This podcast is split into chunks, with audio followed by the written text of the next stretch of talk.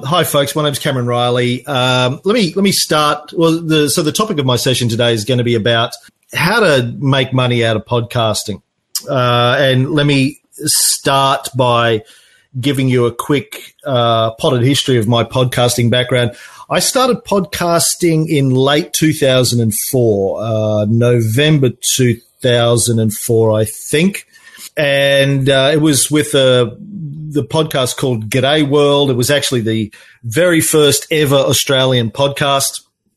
And uh, a couple of months after that, in February 2005, uh, I was one of the co-founders of the Podcast Network, the world's first podcast network that uh, I ran as CEO for the next three or four years. And uh, that was an interesting experience. So that was sort of from early 2005 to late 2008. And uh, I think at our peak, we had 100 podcasts in production on the network. We had an audience of about 500,000 monthly listeners, as far as we could tell at the time, because we didn't have the stats packages that we do today. And even the stats packages that we have today are, are fairly uh, rough and ready, I think, in terms of their uh, ability to count listeners. But uh, and and we were generating money at the time through advertising, as you would expect, and most of it was coming out of the US because most of even though I'm based in Australia, I used at the time I was in Melbourne, now I'm in Brisbane. Most of our audience then, as now, uh, was coming out of the US. At least 55 to 65 percent of the audience was in the US. So we had mostly uh, advertisers coming out of the US. Then the global financial crisis hit in 2008, and literally within about a month, all of our advertisers disappeared. Uh, and that was exciting because we had uh, infrastructure and servers, and, and, and back then, which is what seven years ago, uh, it, it, was a lot more expensive to run a podcasting server and handle all of the bandwidth and all of that kind of stuff than it is today.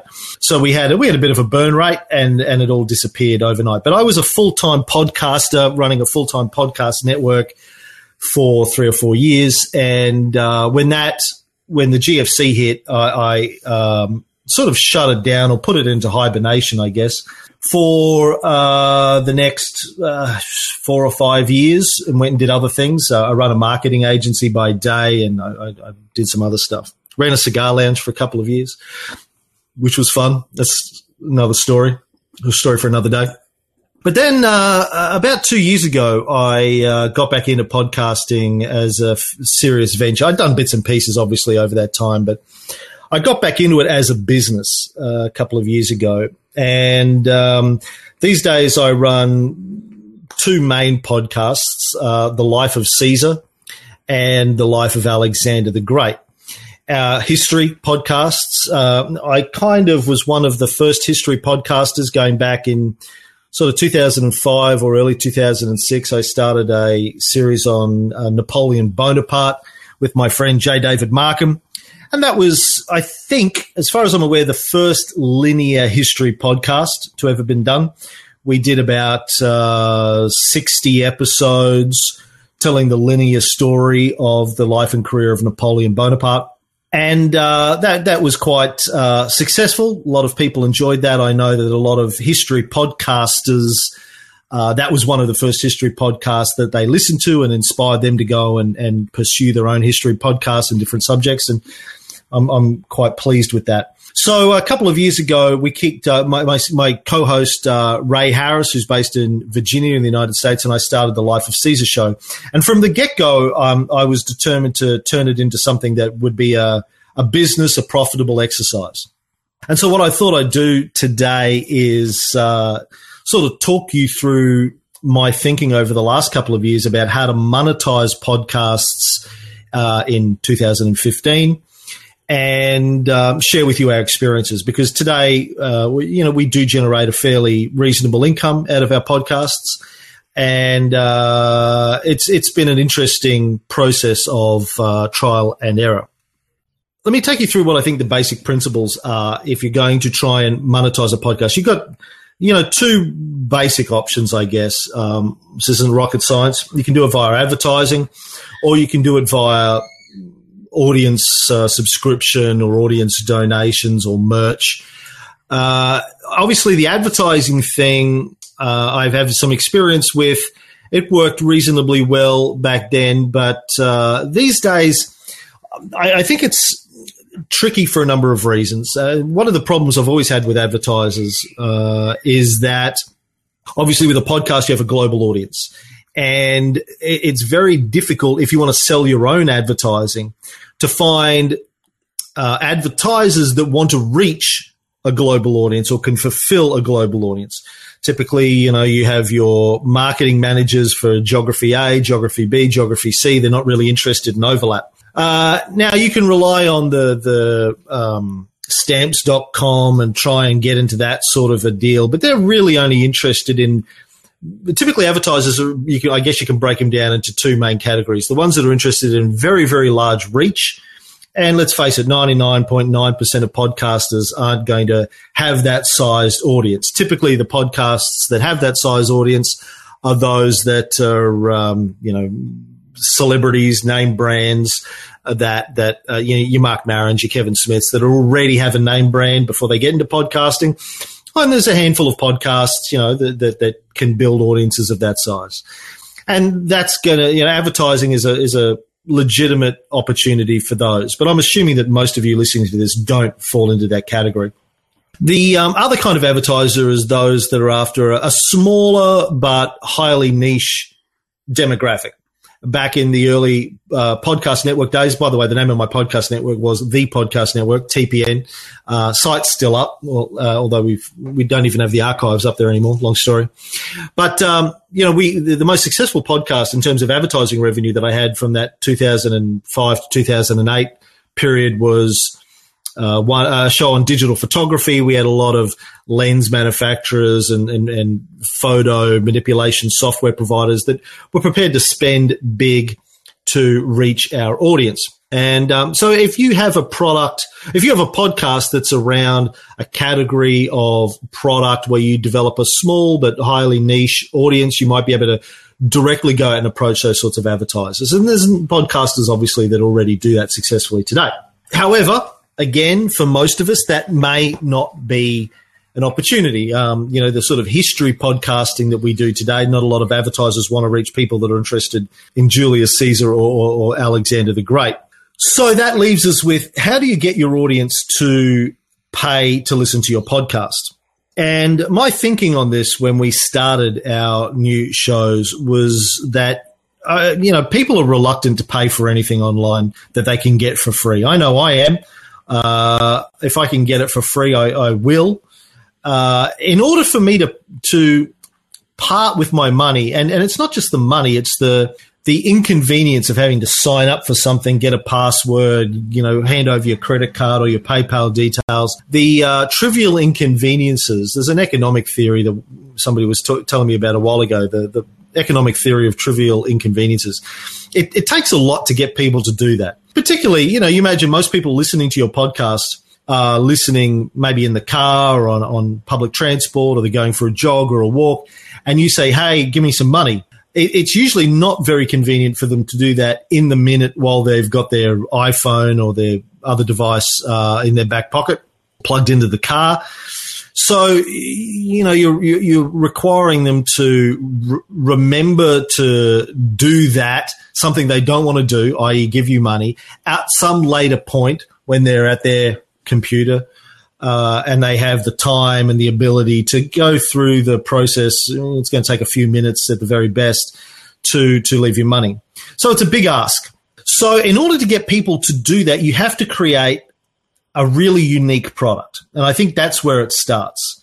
You have to create a podcast that people can't live without. They, they, they are prepared to part with their cash and go through the effort of signing up. Because if this podcast wasn't in their lives anymore, eh, they it would be um, a sad affair for them. You know, they may do it because they like you and they want to support you because they think you're a swell human being. That obviously isn't going to uh, uh, uh, get me very far because I'm not that nice.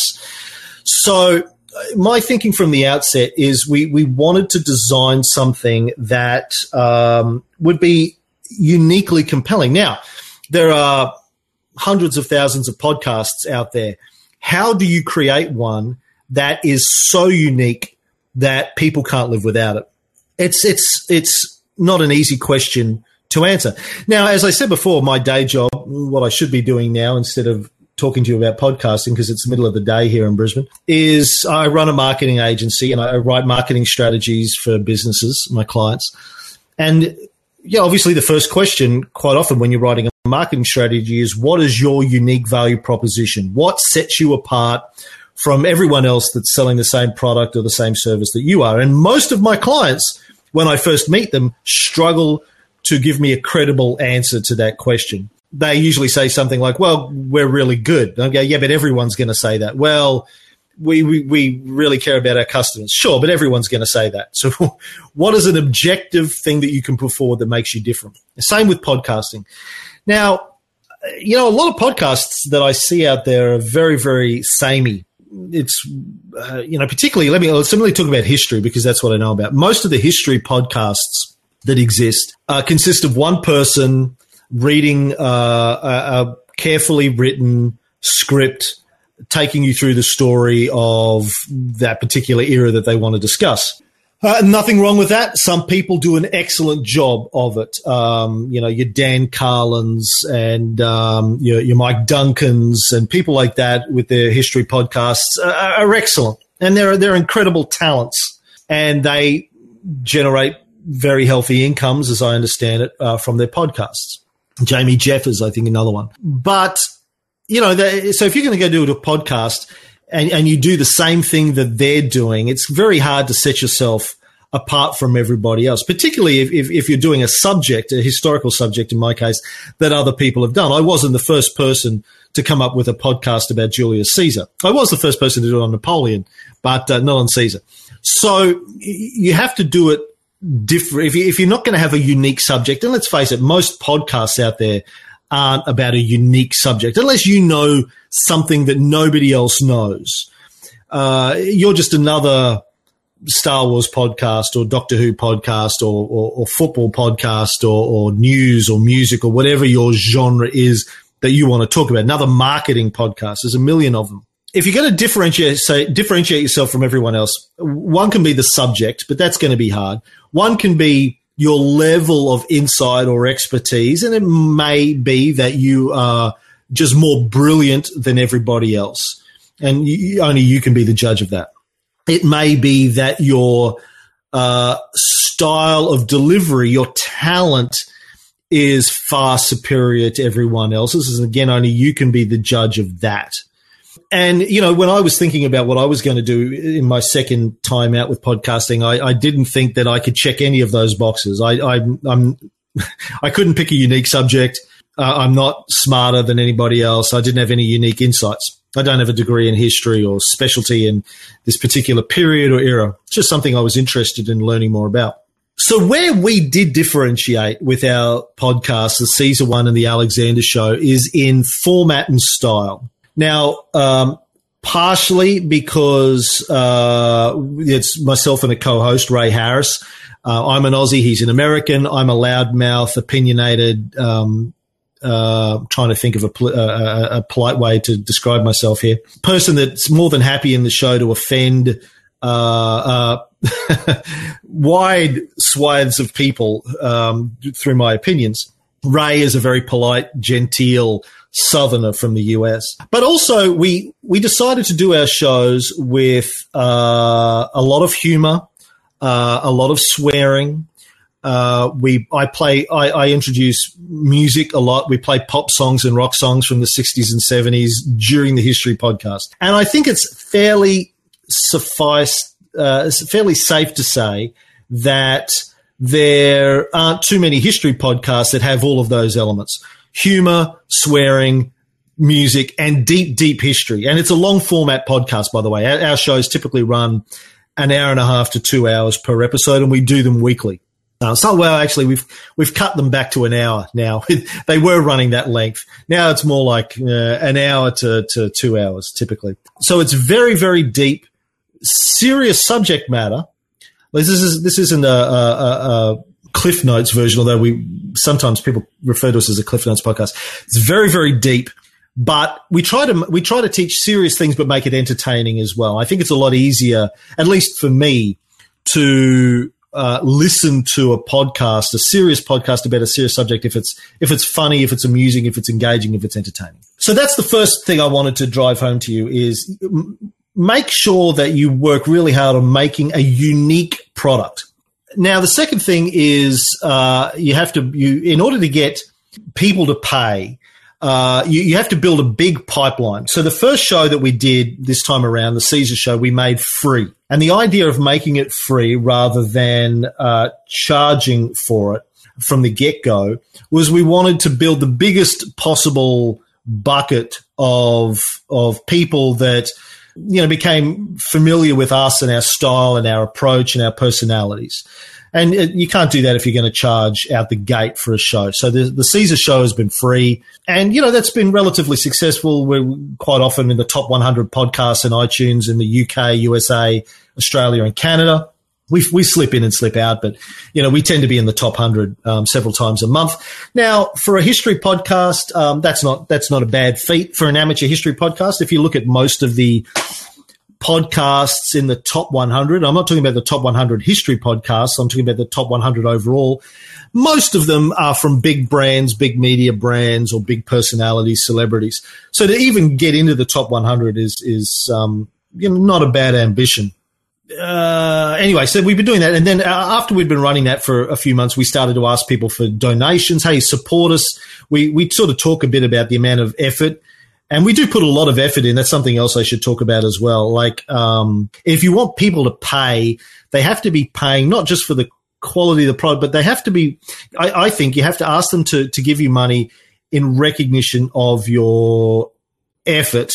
Now, with this, with our podcasts, um, I spend about three to four hours a night, five nights a week preparing for my podcasts and then on the seventh day I rest. uh, no, on the seventh, on, on, the sixth day we record, I edit, I upload, I do all that kind of stuff. So I easily, for each of our shows, I easily put about ten hours a week, more, probably more like fifteen hours a week into the podcast, which is an insane amount of effort. And I'm not, I'm not, and my co-host, by the way, Ray, does something similar. So we each have about 10 books on Caesar. Let's, let's talk about that one. Uh, when we're preparing our notes, we're going to do a two hour show on Caesar on Friday. So we have I have to read 10 books on Caesar. I'm, you know, different authors, ancient sources, modern sources. Uh, I'm, com- I'm compiling my notes. We're not scripted, but we kind of know, okay, we're going to go from this event to this event. Ray go does, does his research. I go do my research. We come together and then it's kind of a free form, discussion. This happened, then that happened, and, and I drill. I go into lots of tangents about, you know, all sorts of things. And then we'll we'll we'll tell some dick jokes and uh, play a song.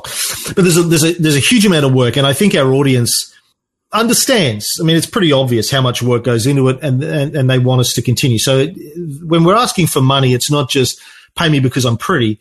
It's it's you know this takes in a huge amount of effort to put this together, and if you want us to keep doing it, I need to be able to justify to my spouse and Ray to his spouse why I'm not running my real business and why I'm not spending time with my family, uh, why I'm working every night to make this show for you. So anyway, uh, get back to point two. So you've got to build a really big audience Bef- before you can start to ask for money. I think you have to have a big group of people because only a small. Here's the thing: only a small percentage are going to pay.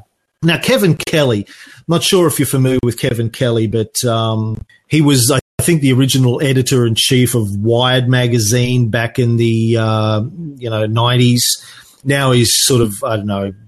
He's on the border, I think, of TED places like that. TED talks. He's like a freelance futurist vision guy. Anyway, going back about seven, eight years ago or something, Kevin wrote a blog post called 1000 True Fans. And his theory was that the business model for creators, artists, and creators of the future was to find 1,000 people who will pay you for anything that you can produce. They'll be they they love and adore and connect with your creation so much that they uh, will be more than happy to part with five or ten or twenty bucks a month to get whatever it is that you produce. They're just in simpatico with you. You know, they're not a casual listener. They just they love you. And I'm sure all of us can think of artists creators whose work we feel that way about. Me, I was, I've always been a big Lou Reed fan. Lou um, sadly passed away a few years ago, but you know, I said for years, if Lou sent me an email uh, and said, "Hey, just give me your credit card, and I'll take. I want to. I'm going to take ten bucks a month, twenty bucks a month off you, but I'm going to give you a new track once a month or a new album once a year, whatever it is." I would have been like, "Bitch, take my money," right? Because you know, I had that kind of emotional connection with his work. And there's a bunch of artists and filmmakers and writers that where I could say the same thing. So you want to become one of those people. So I guess what I'm saying is what you're looking for is the thousand true fans, the people who who are so emotionally connected with your output that they will happily give you money to keep doing what you do. Now, Kevin Kelly in his blog post, go look it up, Google it. Somebody stick it in the comments section for me if you can. Um, you know, Thousand True Fans by Kevin Kelly. Um, he says it might be 500, it might be 5,000. The 1,000 is just a rough number, obviously, depending on, particularly in my situation with Ray, I'm sharing the money with Ray. Uh, so, you know, we probably need more than we would if it was just either of us uh, doing it by ourselves. If you've got a team, you want to share the money around. If you, this is to generate a full time income out of it, I guess we're saying. The other thing that Kevin Kelly talks about in this blog post is your ambition shouldn't be to be a millionaire. It should be to earn a reasonable income doing what you love to do. If that that sh- that is my ambition out of podcasting. I know it's Ray's as well. My uh, ambition uh, in terms of podcasting is if I can produce, if I can spend my days with podcasting as my job. Uh, and earn a reasonable income for that, where I can provide for my family, and we can do a bit of traveling, and we can do all the things that we would do if I was working this, you know, same as if I was working full time in a business or another job. That's my ambition, not to make a million bucks a year, is to make, you know, a decent salary, whatever that is for you. What you're usually, replace your current salary at your job, let's say that. So if that's your goal, you got to find those thousand true fans. Now to find those, you might need to start with a bucket of 10,000 or 30,000 or 100,000. My, my assumption when Ray and I got started on this a couple of years ago was we would need to find 100,000 people who enjoyed our work to find the 1,000 true fans. So I was working on a 1% model. 1% of people who will pay you uh, on an ongoing basis to, to get more of what you do. And um, I think we've, you know, that's roughly been how the numbers have, have, worked out for us. Again, I don't really know uh, how many people are listening to our Caesar show each month because even though we're on Libsyn and, and we use um, Blubrry as well to track listeners, you know, I've spoken to those guys, and the way they track the stats is, is, is the best we've got, but it's still a bit fluffy. But you know, there's there's somewhere between I don't know, I'd say I'd guess fifty to hundred thousand people listening to our show each month. Again, these aren't massive numbers. These aren't Marc Maron numbers. These aren't Kevin Smith numbers. These aren't Nerdist numbers. I understand that. That's cool. I'm not not trying to compete with those guys because they're in a completely different uh, game to what we're in. We're in, hey, make a salary so what we did then is we ran the Caesar show for free for a year. After a few months, as we sort of got our feet underneath us, we started asking for donations, and there's been a bunch of people that have um, that have uh, been generous enough to part with money uh, uh, on a monthly basis to support our efforts in doing the Caesar show. After a year of doing that, we launched our second show, which was the Alexander the Great series, and I said from the beginning, okay, Caesar show has been free. The Alexander the Great show is going to be exactly the same format, same schedule, same timetable, same amount of work, but it's going to be subscriber only. We made the first episode for uh, free, but we said from, uh, from now on, if you want to listen, you're going to have to pay. No, no freebies. And we we created a subscription, three subscription models. I think there's five bucks a month, 10 bucks a month and 20 bucks a month.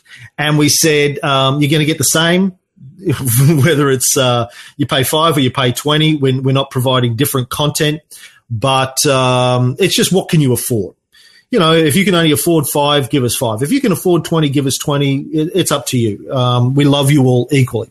And so we've been doing that now since uh, the beginning of this year, and it's doing well. You know, we're we're on target uh, with with where we wanted to be with the number of subscribers. It's generating money, and I didn't expect all of our Caesar listeners to come out. I'm going for that thousand true fans.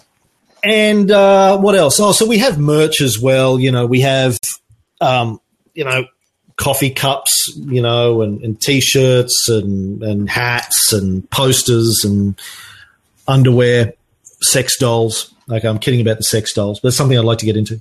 Um, and you know, we don't make any money out of the merch, quite honestly. Um, we we uh, uh, so let me see. So that's it. So the thousand true fans. Now, what our model is going to be is we're going to release a third series and a fourth series over the next six to twelve months. We're planning those at the moment, trying to figure out how. Yeah, quite a markup on sex dolls, Ed. You're right. Particularly those Android ones, like on that Humans TV show. I'm waiting for those to come in to Redbubble trying to figure out how to fit in the workload, but we will be doing uh, second and third series on different things. And again, we're hoping that the same audience that is willing to pay for the Alexander show will pay a bit more for the third and fourth series. I'm going to try and figure out how to bundle them all up into uh, one monthly payment so they're not doing three, four, five monthly payments. Now, the tricky thing about all of this then, so that's the basic monetization model. If we can get advertisers, we'll add that, but the advertising is cream. This is really about the thousand true fans, Kevin Kelly model. That's where I've staked our future. And so far, it's working well. Um, now, the biggest issue with all of this is how do you get their money? And then how do you limit the access to the shows uh, to the people who give you money? Now, it's not that easy to do. The, uh, you know, when I got back into podcasting a couple of years ago, I thought, oh, well, somebody would have taken care of all of that by now. It'll be one click, boom, get the money, subscription models on the back end, limit the RSS feed to subscribers only. And I was very surprised to learn that it hadn't been done. I thought iTunes or, or there'd be a WordPress plugin the Blubrry or somebody would have done. I was wrong. So I've had to cobble that together. Fortunately, I'm, I'm a, a little bit technical so I, I, I was able to. It took me several months and a lot of work, but I was able to build a system, custom build a system that for the Alexander show in particular limits the. You have to have an active subscription in order to get uh, access to the show to the feed, and if you stop subscribing, your login to the feed no longer works. Now, I, I, don't have time on this show uh, to to talk you through that. I'm going to write a guide to it at some stage. Uh, I'm sort of halfway through writing a guide of all the different pieces that I had to plug in to make that work. You can you can get that done via Libsyn, but I think it's pretty expensive. It's you know their pro option I think is like we're talking 500 bucks a month, which is fine if you're if you're already generating money or if you are, are confident enough that you're going to be able to generate more than that through your subscription payments. But when you get started trying to get people to subscribe, you don't know if that's going to work or not. So we didn't go down that path. I, I cobbled it together myself and it's working great. So now there's no need to, you know, give my hard earned cash to Libsyn. But I would like to see an easier model. Um, and I've been talking to people at um, Amazon and, and Audible and places like that saying, well, wish you guys would get off your asses and, and build this for the podcasting community. It should be a one click deal. I'd be even happy for you to clip the ticket a little bit. Just make it cheap for me to get up and running and be able to take their money and, and limit access to the show. So there's that side of it too, which is kind of tricky. Um, so what else did I want to tell you about monetizing it? Yeah, look, that's that's sort of the basic model. Um, let me let me recap those. Have a really unique product that people can't live without. Build a massive audience by making it for free for a while, and then uh, once you've got that audience, go look, start to do the subscription only model for new shows. But um, you know, you, you should only be looking for the, the thousand true fans, that tiny percentage that really, really, really love you. Don't expect to get everyone to pay. That's okay. Most, even, you know, most of the people who like you and enjoy the show, if they have to, you know, put their hand into their pocket, they're not going to do it. You know, you have to try and create. Um, oh, so here's some other things I wanted to share with you too. One of the other things that we did um, very early on was we realized that uh, getting positive reviews in iTunes was one way to build the the audience and to get people to check out the show. So, you know, getting back to basic marketing 101, if you want your customers or your audience in this case to do something for you, you have to create an incentive. It's one thing to say, hey, leave us a positive review on iTunes. But why? What's in it for them? Why should they do that? That's going to take minutes out of their day and they're busy. If just asking them to do it just cause is a bit a bit rude of you. So what we did very early on is we said, go up into iTunes and leave us a positive review. And when we record our show next week, we'll pick our favorite review and we'll read it out on the show. And the winner will get a free coffee mug. We'll send you a coffee mug. And that has been a huge success uh, for us. We've we've um, had uh, you know we've got hundreds of reviews in iTunes mostly positive. A few that hate me. I get a lot of hate mail. But again, here, uh, actually, let me let me get back to the hate mail. But um, so create an incentive for people to leave you positive reviews is my point here, whether it's on Facebook or iTunes or whatever. And, you know, we love reading out the reviews. Some of the reviews, we, we say, you know, we'll give the prize to the cleverest or the funniest review. And our audience come up with some really, really clever, funny stuff. They're a lot smarter and funnier than I am, fortunately. Um, so that worked. And yes, it costs money to produce coffee mugs and to send them. Uh, you know, it costs 20 bucks in shipping. So, you know, it's costing us 25 bucks a review. And we had to fund that ourselves for a while until the, the donations or the subscriptions were enough to cover that. But, you know, and then we're investing that money back into marketing by sending out gifts and prizes. One of the other things we've done with the Alexander show, by the way, which is the premium shows, we've made free subscriptions to students I have a free coupon for students and unemployed people. You know, if if they're a student, I get them to email me with a photo of their student card, and then I give them the free student coupon, and just ask them to you know say something nice about us on Facebook or leave us an iTunes review. So again, you know, I mean, you know, uh, um, if people genuinely can't afford it because they're unemployed or they're a student, I want them to listen to the show, and I, I believe that down the track when their financial circumstances are a little bit better, some of them may, you know, you know, make it up to us and pay for the show then. I want to get back to the hate mail. We get a lot of hate mail. A lot, when I say a lot, you know, constant stream of hate mail. When I say we, I mostly mean me, um, because I, I do talk about my political opinions and I talk about uh, uh, uh, religion in the context of the show. We're talking about we're talking history, and and you know I think that one of the reasons, the main reason to to study ancient history, is so you can try and figure out how to apply some of the, the lessons from history to contemporary events. So we'll say, we'll talk about the fall of the Roman Republic, and then I'll talk about what's happening in the United States and the 1% and the political system today and Trump and bring it back to America's invasion of Iraq or, or you know, different contemporary events. And that upsets some people. And they, and, you know, early on in the first six months of the show, I'd get emails and, and we'd get iTunes reviews telling me to stop talking about politics or stop talking about religion and my views on that. I came here to listen to the about history. I don't want to hear about your political views or religious views. And, um, you know, Ray was a little bit, because he's a polite Southern gentleman, my co-host Ray, that is, if you're just joining us. He was a little bit worried about that. Oh, maybe, maybe we should tone it down. We don't want to offend people. And I said, look, dude, you know, I'm making the show I want to make, and there's an audience who does want to hear about that. They are interested, even if they don't agree with me. They they're interested in my views and my opinions and and, and his as well. Although he tends not to have any. Um, but I said, you know, you can't. The big mistake is trying to please everyone. You're not going to please everyone. If I watered down the show to please the people that are bitching at us, it may not be as interesting to the people who enjoy the tangents and the rants and the music and the opinions. You know, they they may tune out. So let's produce the show that we want to produce, that we're having fun with, that's enjoyable and entertaining to us. And you know, yeah, there's going to be some for the. You got to know who your audience is. I guess is what I'm saying. Don't try to make everyone happy. Um, don't be worried about hate mail. And, and somebody I just saw in the comments said they love hate mail. Me too. I used to read out the hate mail um, on the show. I, I, make fun. You send me hate mail, I'll read your comment out on the show and just make fun of you for. Uh, like honestly, who who takes the time to jump into iTunes to write a hate screed about a free podcast?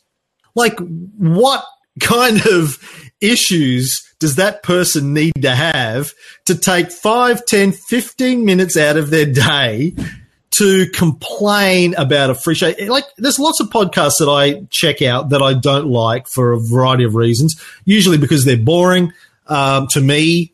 That doesn't mean they're going to be boring to the next person, or usually because I don't like the style, but that's me. That's subjective. Just because I don't like something doesn't mean the next person won't like it.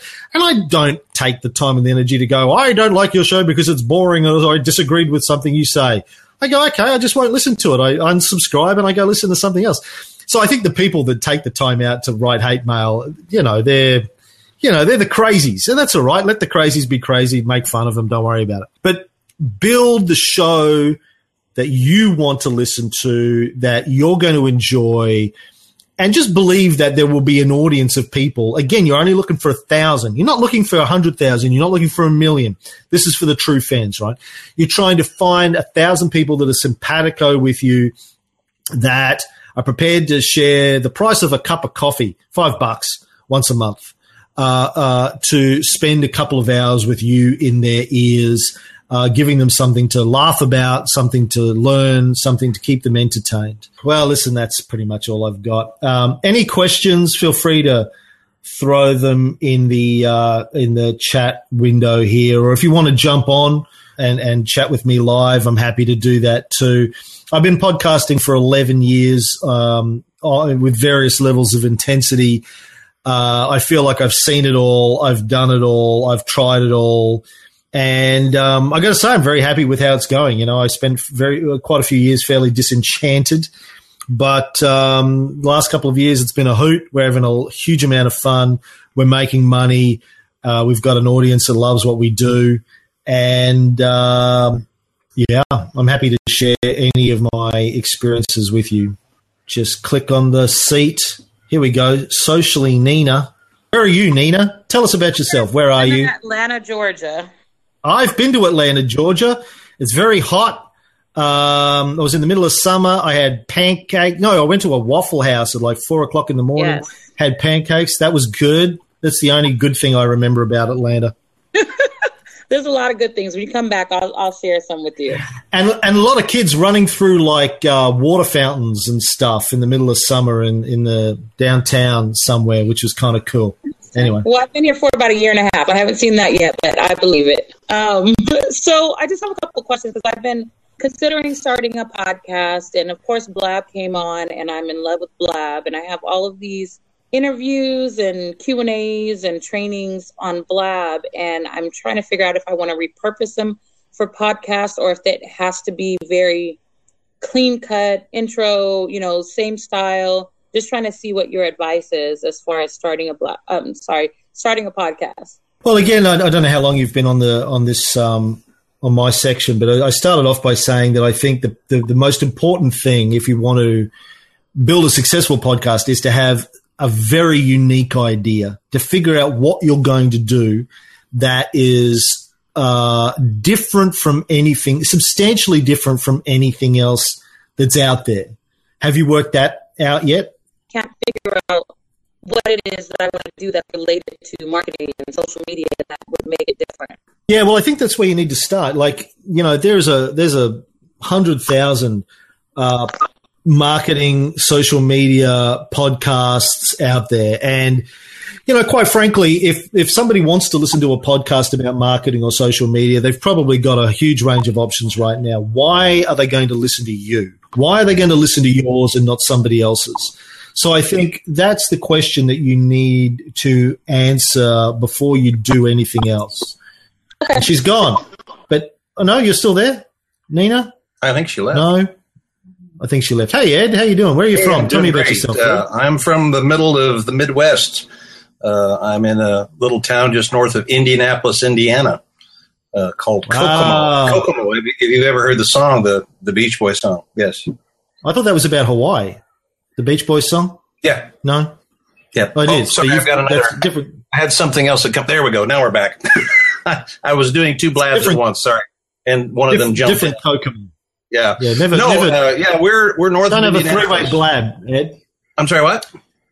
Don't have a three-way blab without uh, using protection. That's my No, advice. yeah. Well, I think I think that's one thing I just learned. So I've broken some hearts, but here I am. Um, I think, uh, and I got in about. In fact, I started watching yours and kind of ignored the other blab, and I muted them, and they jumped in. Uh, uh, unbeknownst to me, the the mute went off. Um, I've I started uh, and and I I've been doing it spot very spottily, but I started. Uh, it's been about four years ago uh, on Blog Talk Radio. I don't know if you're familiar with that platform. Um, yeah, yeah. And um, I had a, and I haven't copywritten this, so I don't think anyone here will will run off with it. But uh, I had an idea similar, I think similar to what you do, only a little bit, a little bit of a twist to it. I took uh, literature, uh, like classic literature, uh, Shakespeare, uh, Oscar Wilde, things like that, and I would read a little bit of it. Then I would apply it to particular situations, either politically or culturally, that were going on at the same time. And I, right. I, I, called it Smart Mouth, and it's uh, I have a little logo that that uh, with a big mouth that kind of I think it was actually mine that I used as a model for that. but and I, it went it went a little ways. I had you know we uh, like kind of like Blab right now. A lot of people as things were first taking off, a lot of a lot of networking was done by the the people in Blog Talk themselves. They kind of we all kind of followed each other's show. And then I I think I went back to and got my graduate degree and I kind of let that drop. But so I'm I'm actually thinking about putting something like that together again.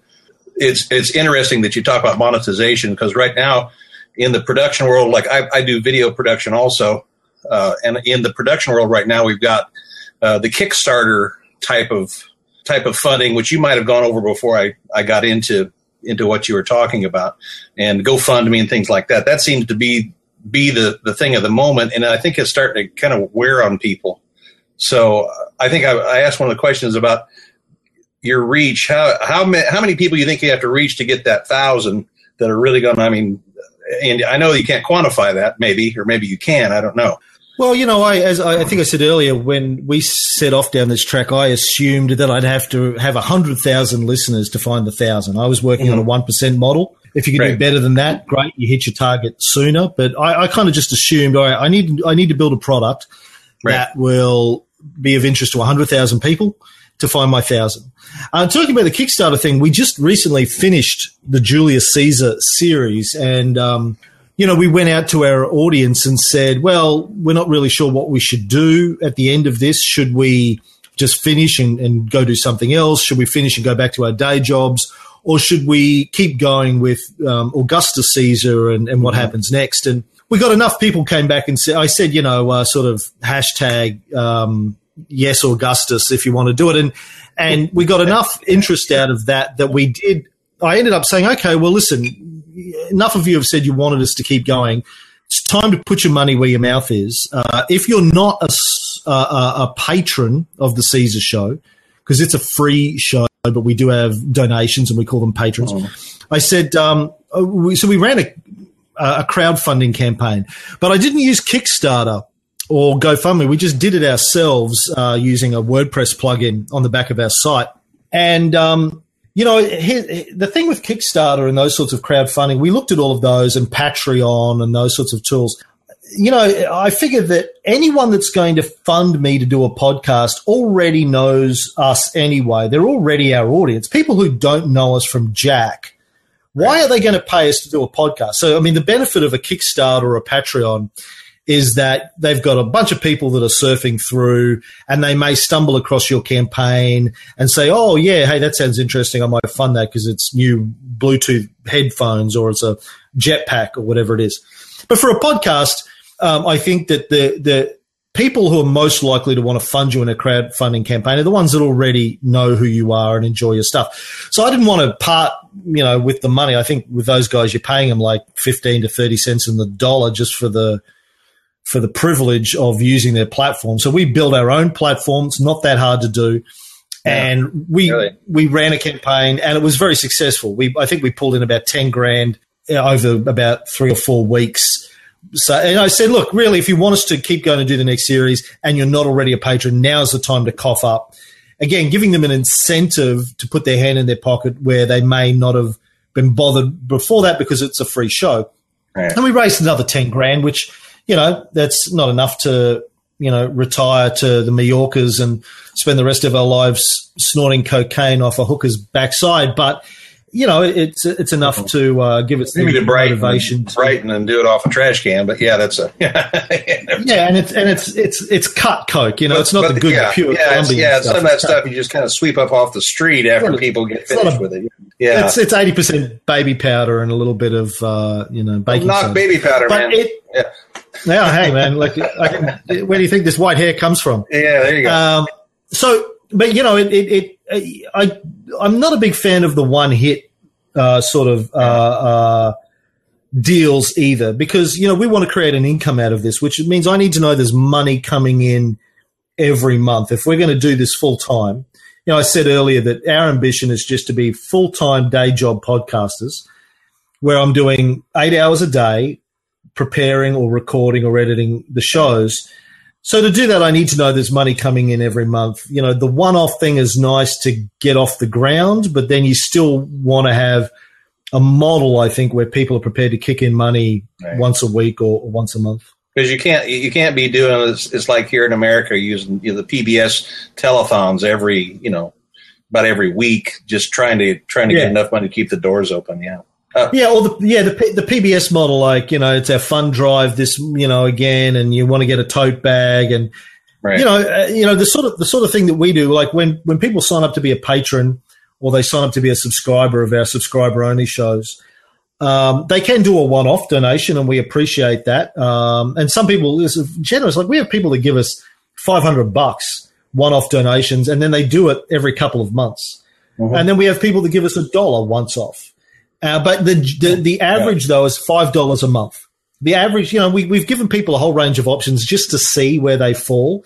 The average is five dollars a month. That's what people seem to be willing when given a range of options from one to five hundred dollars, where most people f- fit, and that's great. So I, I can work. I can then do some modeling over that. All right, if we're getting five dollars a month, how many subscribers do we need for Ray and I both to earn a reasonable salary, and then we can start to build the, the numbers off of that. Right now, I think, and I think what I sense from from listening to you, the the, the part that I did, because I have a lot of friends that do uh, Kindle uh, Kindle books, uh, several, and I've gotten a couple of books from them uh, about how how they put together their their packaging and their material. How they'll give some out free. In fact, sometimes they'll send it to different people and let them review it uh, and and and do kind of a previous type of thing. Not not quite like the Amazon reviews or some of the pod, or some of the uh, iTunes reviews, but you know, privately go to people. You know, they build this list, like you said, of people that support them. Uh, the one guy I was uh, I, I'm friends with, he wants to build an email list of ten thousand people, and then he knows from that that he's going to, you know, once he comes out with something, uh, people are going to if if he sends that out to them, say, hey, there's a new show or he's got a new book or whatever else, immediately they go, I want that, and then he gives he gives them the chance to do the feedback, like you're saying, oh, I like this, I didn't like this, and then he can tailor he can tailor stuff directly to them. Uh, now, you know, in the model that you're doing, I mean, it, it, you know, it's a little bit you can't quite take take that stuff back that you you've said and redo the podcast, but the idea the idea is the same as you let the audience kind of drive drive not only the monetary stuff, but you know they can actually work in and and help tailor the content so then you can you can reach more people that are like minded. I don't know if you if you if you're catching my drift on that. Well, we don't really let them tailor the content. We get we allowed them to vote um, on whether or not we should do Augustus, but honestly, we were going to do it anyway. Um, Oh yeah, we- that's it usually the never- case. Yeah. never really any doubt. We just Yeah. wanted to make sure that you know they they paid for it. Um, but you, you did bring up one good thing I wanted to I forgot to mention before was a mailing list. So the when I so um, you probably missed the beginning part of the show, but I've been podcasting since 2004. I started the world's first podcast network back in 2005, and we built a big audience, but we didn't get their email addresses. It was a big mistake. I was thinking, well, RSS, we don't need it. Big mistake. So then when I launched a new show in 2013, if I had had the 100,000 email addresses or 500,000 email addresses from 2006, Right. 7, um, it would have been a lot easier to get off the ground. So this time around, we've been trying to capture email addresses of our audience. Now that again is a non-trivial exercise. How do you get people that are listening to you on an iPhone to give you their email address? What's the incentive? What's the upside? So one of the things we did with the free Caesar series is we launched a VIP series early on where we were interviewing academics and historians and scholars. But we said you have to sign up to get those episodes. It doesn't cost you anything. It's free, but, get, but it's but in a separate feed and you have to sign up. So we got their email addresses. That's right. So when we launched the Alexander show, which was our subscriber show, we had a few thousand email addresses that we could say, Hey, new series. If you haven't heard this week's episode of Caesar or you're a bit behind because people drop in and drop out, as you know, with podcasts. So we had their email address and we could, we, we don't email them often, but when we're launching a new show or we have new exciting piece of merch or a new campaign or whatever it is. So that's another thing I think a lot of podcasters don't think through uh, uh, well enough is is how do I get an email list because you know you, you can't rely on everyone joining your Facebook page. You can't rely on people listening to your show every week or every day. You need you need to have as many communication mediums with them as possible in order to increase your chances of getting through. Thanks for jumping in, Ed. I think it's about time for me to hand over to GSM. Um, I'm going to take off too. i have been watching this uh, most of the afternoon and day. It's uh, about 10, about 11 o'clock here in the U.S. So nice talking with you. Thank you, Cameron. Take care. Yeah, you too. Good luck with your show. Ed. Thanks. I'll let you know when I get it going. I got you. I got you right up here. So, all right. See ya. Cheers. All right. Well, uh, that's me, folks. Um, I'm waiting for GSM to uh, come in. Uh, now they're the next podcasters, Golden Spiral Media. Here they are.